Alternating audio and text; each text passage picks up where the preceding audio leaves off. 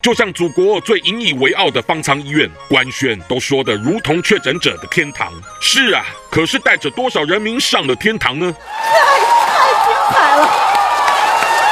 太太精彩了！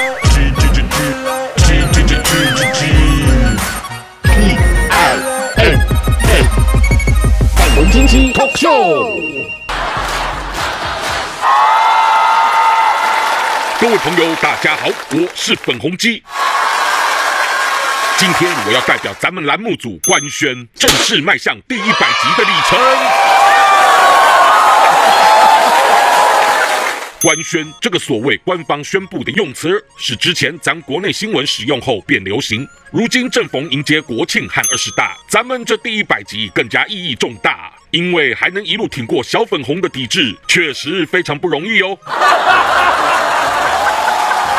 近年来，咱们有越来越多人民一听到党的官宣就猛摇头了，就像祖国最引以为傲的方舱医院，官宣都说的如同确诊者的天堂。是啊，可是带着多少人民上了天堂呢？太精彩了！瞧瞧这西藏拉萨的方舱医院，六层楼塞满的床位是在挤公交吗？被迫住进的大活阴阳不分区，试问还有要让人活命的意思吗？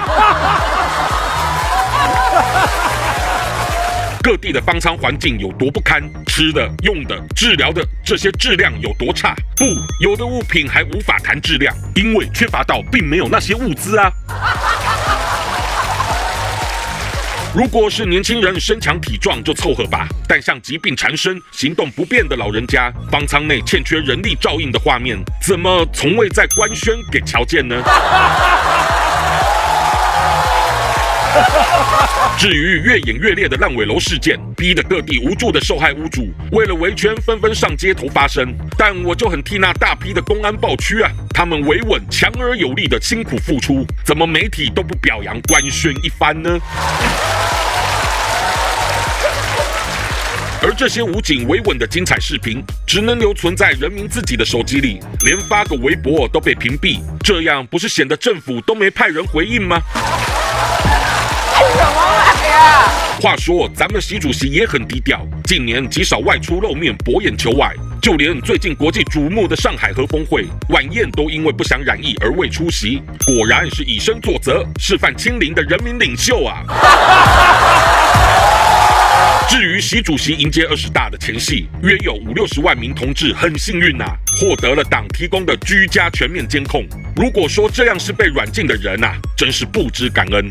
想想那些烂尾楼屋主，他们可就没这种殊荣和待遇啊！